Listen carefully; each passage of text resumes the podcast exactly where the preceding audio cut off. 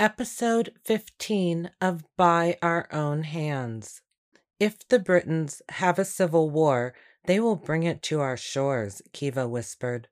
Rory nodded in agreement.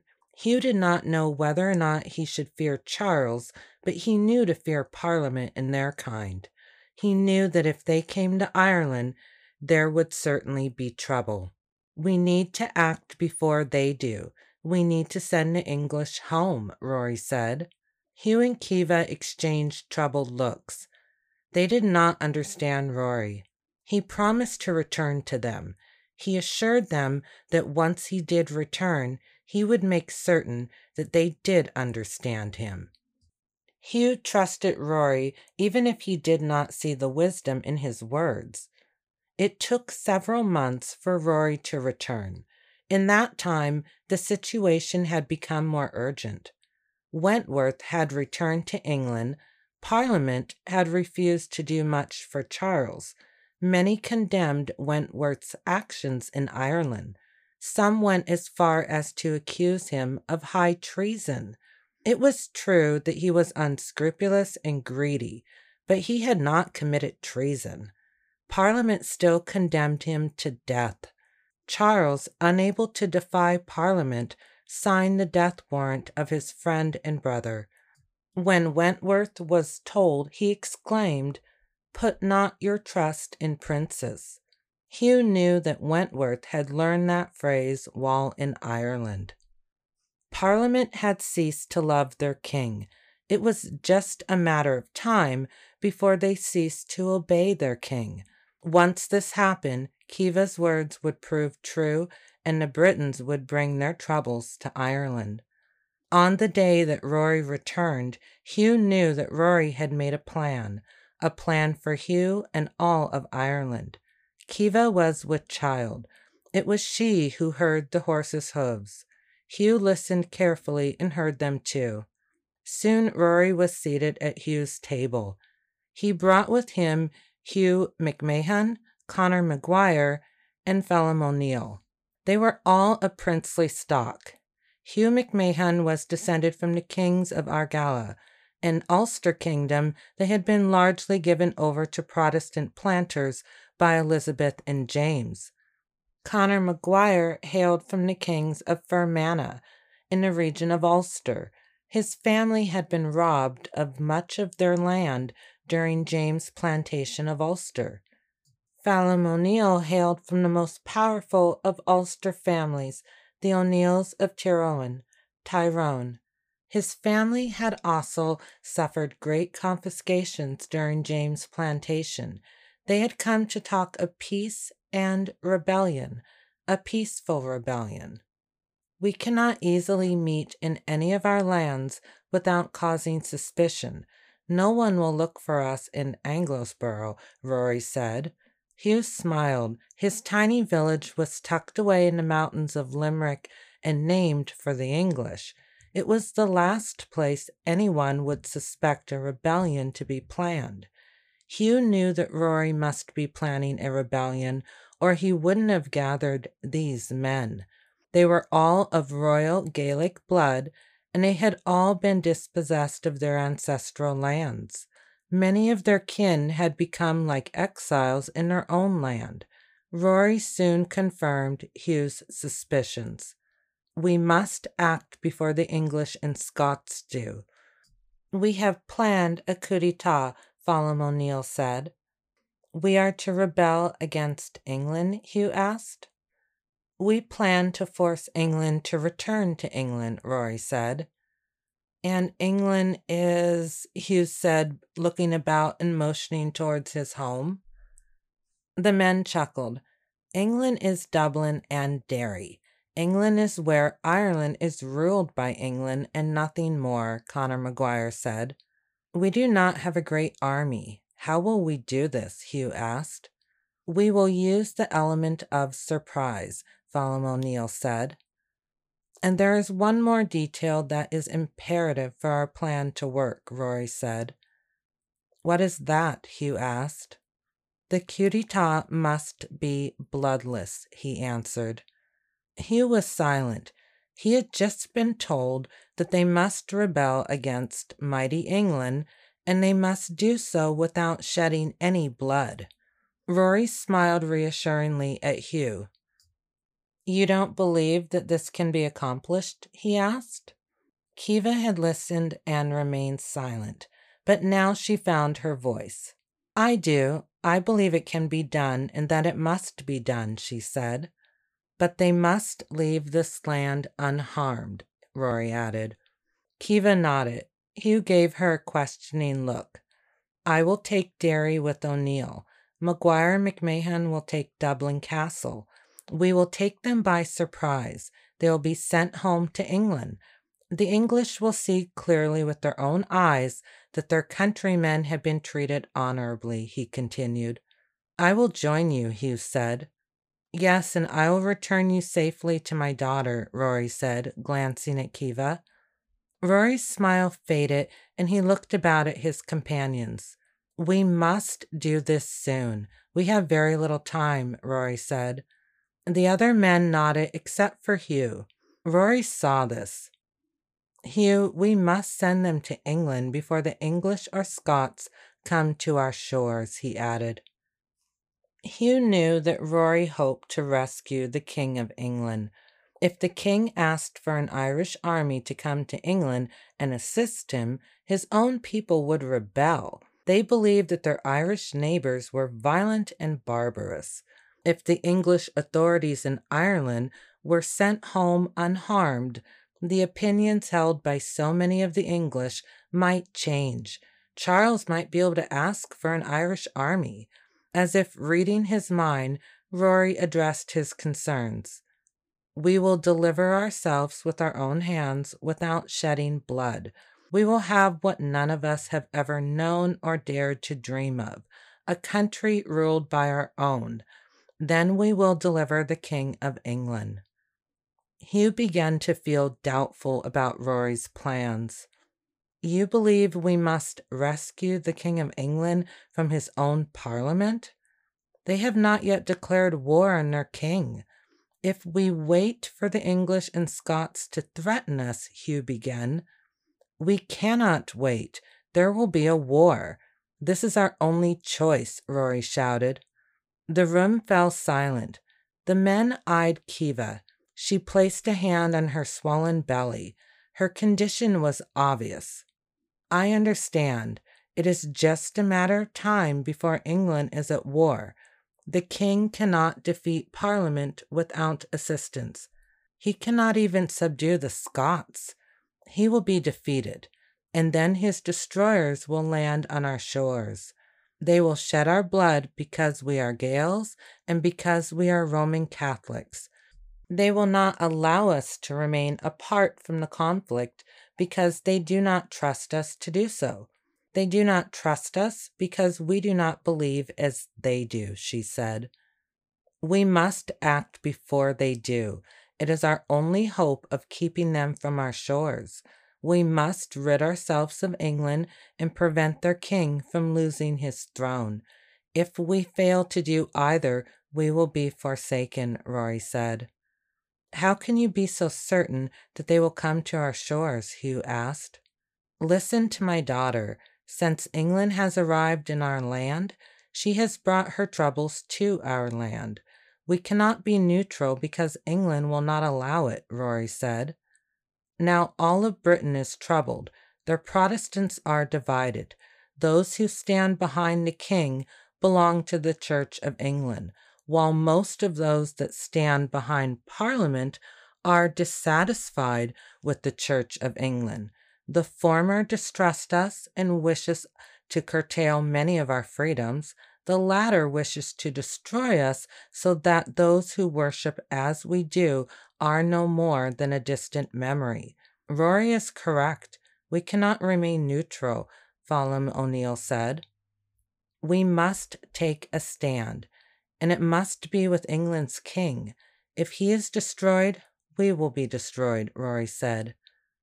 They will assume that we stand with the king regardless of our stand. We can wait for England to come to our shores and punish us, or we can go to them and meet them on their own soil, Kiva said. Hugh nodded. When do we leave? Hugh asked. We leave in three days. Prepare yourself, Rory said. The men rose from their seats and retired for the evening. Hugh knew that Rory's words were true, but he still struggled to find another way. He did not want to go to war. He did not want to leave Kiva. He was overcome with uncertainties. He struggled to find a certain path. That night he dreamt of a flood that threatened to wash away his home. He could do nothing to fight the flood waters. All he could do was watch as the flood waters threatened to overtake him. As he watched in dismay, he heard a voice. It was the voice of a woman. He did not turn around. Use deceit if need be, or we will all be overcome. If you fail, the tyrants will come and we will all be forsaken. Be wise and loyal. The Creator of the waters will save you if you heed my warning. Hugh turned around and saw an old woman wearing a black shawl. She quickly disappeared. He turned back to the floodwaters, and they suddenly ceased to encroach on him. And then the waters began to recede. He woke from his dream. He knew that he must be wise and loyal, but he could not shake the doubts that plagued him. He doubted Rory's plan. He doubted that it could succeed and even if it were successful, he could not bring himself to support any proposed plan to go to England and assist their king. He wanted to remain in his land. He was willing to defend himself, Kiva, and her unborn child. He would fight to the death to defend them, but he did not want to start a war. He prepared to leave. His doubts grew over the next few days. He could not believe that war and invasion were inevitable. He could not believe that the King of England could not keep his throne without Irish assistance. They left on a rainy day and traveled to Laois. Men joined them as they traveled. Hugh learned that these men did not know as much as he did. They had simply pledged their swords to one of the great chiefs. On reaching Laois, Maguire and McMahon traveled on towards Dublin. Hugh, Rory, and O'Neill camped at Laois. One of the men that had joined them was Owen O'Connolly. Hugh noticed him immediately. He had joined Maguire's men and had then joined Rory's. Hugh knew that each man that joined had pledged himself to one of the chiefs. It was an ancient tradition. A warrior pledged his fealty, sword, and life to his chief. He did not make a pledge to two chiefs. Hugh found Owen sitting alone. He sat next to him. They remained silent for some time before Owen broke the silence. Why do you follow Rory? he asked. He is my chief, Hugh said. Hugh turned to Owen and stared at him. You have pledged your sword to two.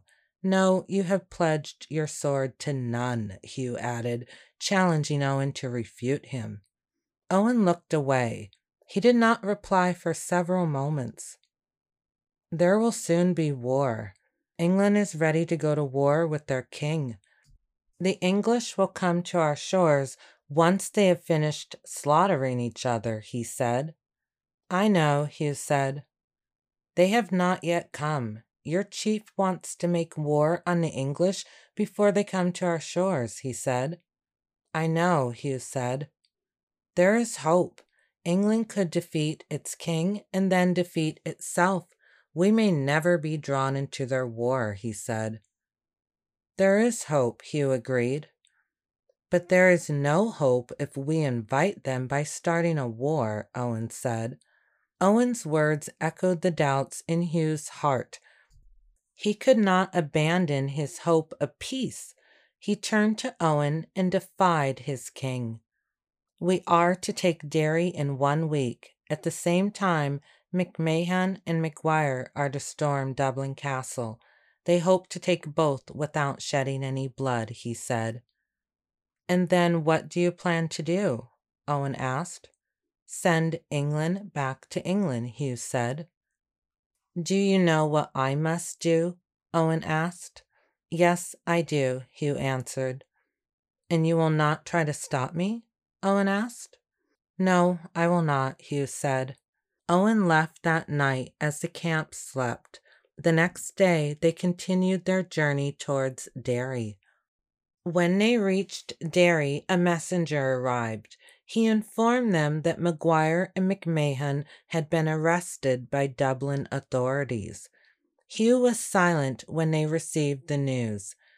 Rory turned to Phelim. Hugh could see that Rory was devastated. We will have to abandon our plans, Rory said. Phelim nodded in agreement, even though he did not agree. As he nodded his agreement, he was already planning to deceive his countrymen. Within days, he issued the proclamation of Dungannon, which gave the English king sweeping powers. He claimed that it was the king's own royal proclamation, but it was a forgery. He used this forgery to justify taking several forts in Ulster. He hoped to strengthen the King of England's control in Ireland as it quickly eroded in England. The Gaels of Ireland and the Old English, believing themselves to be acting in accordance with the king's wishes, gave their full support to Phelim O'Neill. Soon the rebellion had spread to much of Ireland. The battle for the King of England was used as an excuse to settle old grievances the English in Dublin sent their troops into the countryside to pillage and slaughter. The dispossessed Roman Catholics of Ulster rose up against the Protestants that had been planted on their lands. Munster Catholics rose up in defiance too and challenged the English that had been given their lands. O'Neill soon found himself unable to control the chaos his actions had unleashed. Rory and Hugh returned to Anglesborough. They were both concerned that the violence would continue to spread and Kiva would be harmed. As they traveled, they did not speak. Hugh was weighed down with shame and sorrow.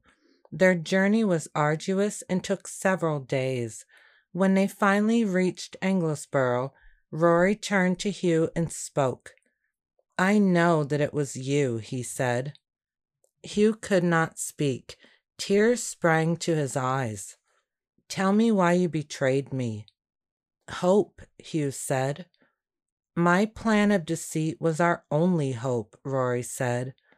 Hugh did not reply. He had hoped against all reason that he could prevent a war. Now his country was at war, and most believed that the King of England had given his blessing to their uprising. England does not love their king. Without assistance, he will be destroyed. We were his only hope. No other will come to his assistance. All of Europe is embroiled in her own conflicts and troubles. He will be defeated, and those that defeat him will come to our shores with vengeance in their hearts, he said. Hugh could not look Rory in the eye. Promise me that you will do all that you can to protect my daughter, he added. I will, Hugh said. Rory turned to leave. Before he rode away, he called to Hugh. Before our journey, I received word from Dublin. A young man was found hanging in his room. He took his own life. His name was Owen O'Connolly, he said before riding away. England reacted in horror. They condemned their Irish neighbors. Charles could not ask for an Irish army. Parliament knew that he was cornered. They went to war with their king. Their leader was Oliver Cromwell. The queen and her youngest children fled to the Netherlands. Charles and his diminished armies fought the armies of Parliament and the rebels of Scotland. The fighting ensued for years until Charles was captured. He was put on trial and beheaded by Parliament. His eldest son, Charles, fought on, but he too was forced to flee as his mother and siblings had already done. Parliament then turned its attention to Ireland. Oliver Cromwell arrived and laid siege to the city of Drogheda. His forces broke through the city's defenses. The mayor was beaten to death with his own wooden leg. The young, old, and defenseless inhabitants of the town ran to the sanctuary of St. Peter's Church. It was set ablaze. Anyone escaping the flames was shot. He marched on with his new model army across Ireland, slaughtering and terrorizing the population. His soldiers wore round helmets and were soon referred to as Roundheads. Ireland's Roman Catholics suffered terrible persecutions under the Roundheads. Priests were favorite targets for torture and murder. Roman Catholicism was outlawed. Priests were hidden by brave people willing to risk their lives. The Irish people were told to go to hell or go to Connaught, which was an order to leave their land and transport themselves to the westernmost region of Ireland. Many were transplanted. Many others became landless peasants on the very lands they had once owned. Some were sent away into slavery. More than a third of Ireland's people perished. Oliver Cromwell caught his death in Ireland when he contracted malaria. He refused treatment because the best available treatment for malaria was created by a Jesuit priest.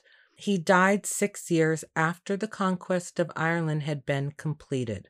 A terrible storm struck England on the night of his death. Many believed that it was the devil coming to take his soul.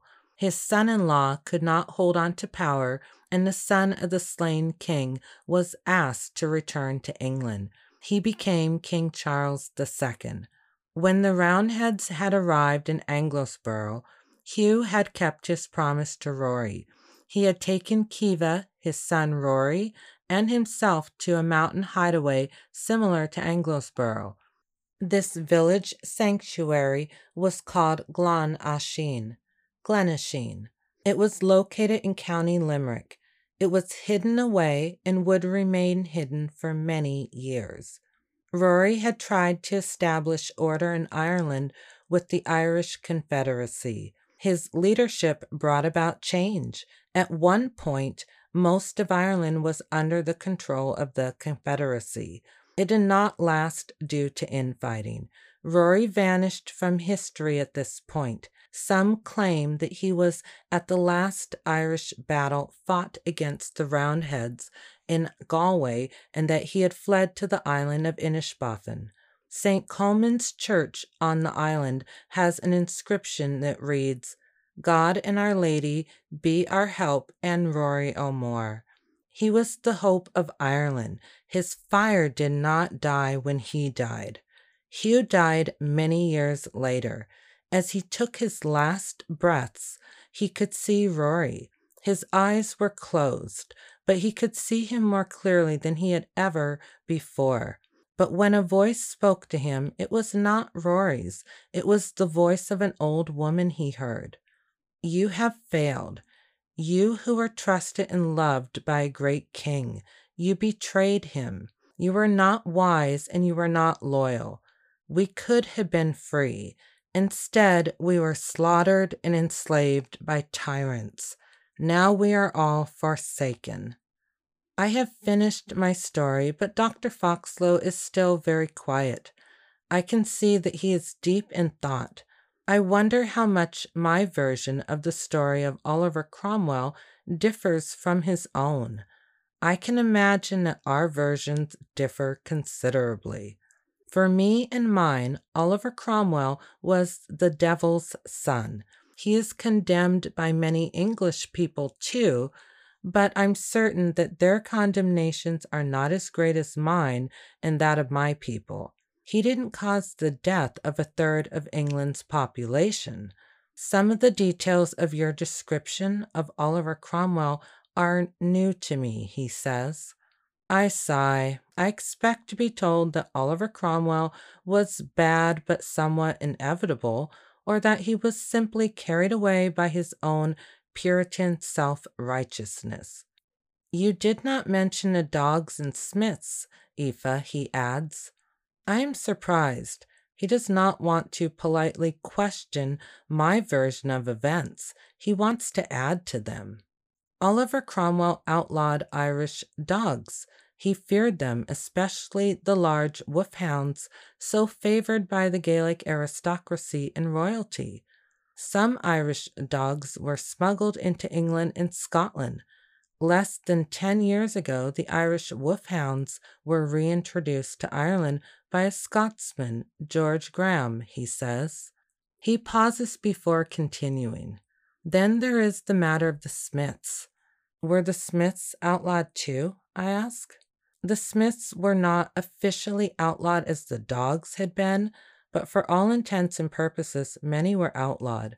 Cromwell pardoned many of those that fought for king instead of parliament. A pardoned man was stripped of his arms and the ability to make arms. If he was a chief or a nobleman, he was not permitted to keep a smith, he adds. He leans forward and continues speaking. His voice has taken on an intensity. The same chiefs and nobles that had their own smiths among their servants also employed servants whose only duties were to care for their dogs. These servants were a type of nobility in their own right, he says. I nod again. Aoife, uh, my father believed that these noble smiths and caretakers of the dogs of Ireland's hierarchy were turned out by their masters when those same masters were not allowed to keep smiths or native Irish dogs.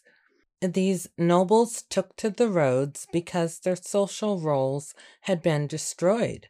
They became nomadic. To this day, they are still nomadic and they are still expert in working with metals and caring for as well as breeding Irish dogs, he says. I inhale deeply. The travelers, I say. He nods. I think of the nomadic travelers I've seen and spoken to. They are often called Irish gypsies. I could believe his father's theory.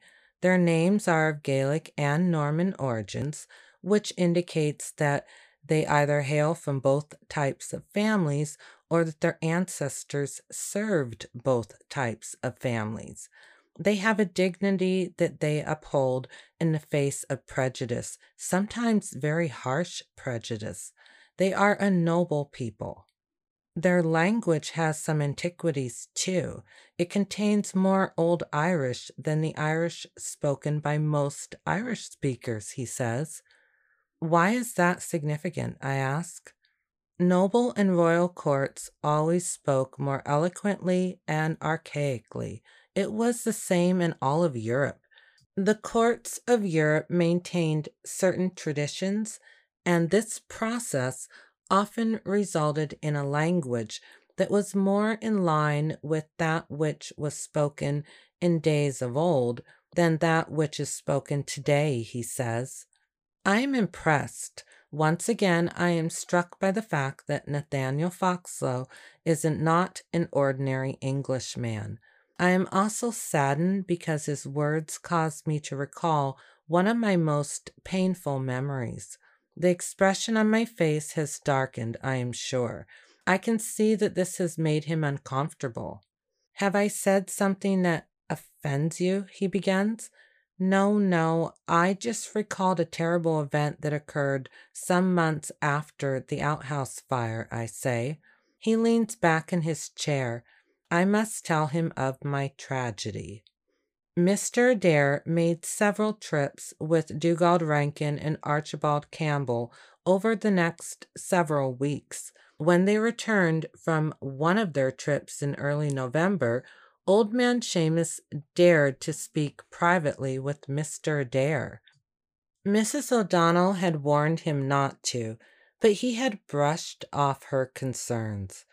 When he spoke with Mr. Adair, I could hear the muffled shouts through the kitchen door. I knew why old man Seamus had tried to speak with Mr. Adair, but I still wanted Mrs. O'Donnell to confirm my suspicions. Is old man Seamus speaking about the tenants? I asked. Mrs. O'Donnell nodded. Yes, Aoife, love, she said. Is he asking Mr. Adair when they will get new leases? I asked. Yes, everyone's notice to quit is about to expire. Our neighbors are quite anxious, she said. If the notices expire, will they have to leave? I asked. Mrs. O'Donnell sighed and regretfully nodded. Yes, but he won't let that happen, she said. How can you be so sure? I asked.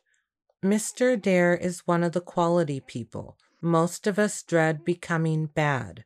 For the most part, the quality people dread others considering them bad more than they dread becoming bad. Do you understand? she asked. He is more concerned with his reputation than his immortal soul, I said. Mrs. O'Donnell gave me a long look and then slowly nodded. She didn't have to tell me to refrain from repeating our conversation. Mr. Adair won't do such a terrible thing because he doesn't want others to think that he is terrible, I add. That is what I believe, but the fact that it is November does make me anxious too, she said. Old man Seamus entered the kitchen. He walked past both of us and didn't even acknowledge us. I could see that he was furious. Mrs. O'Donnell and I both fell silent and watched him. She had the good tact to refrain from reminding him that she had warned him. He walked out of the kitchen, and I heard a distinctive sound when the door to the kitchen opened. I heard a loud bark. Mrs. O'Donnell and I exchanged looks. We both walked out of the kitchen and into the hall.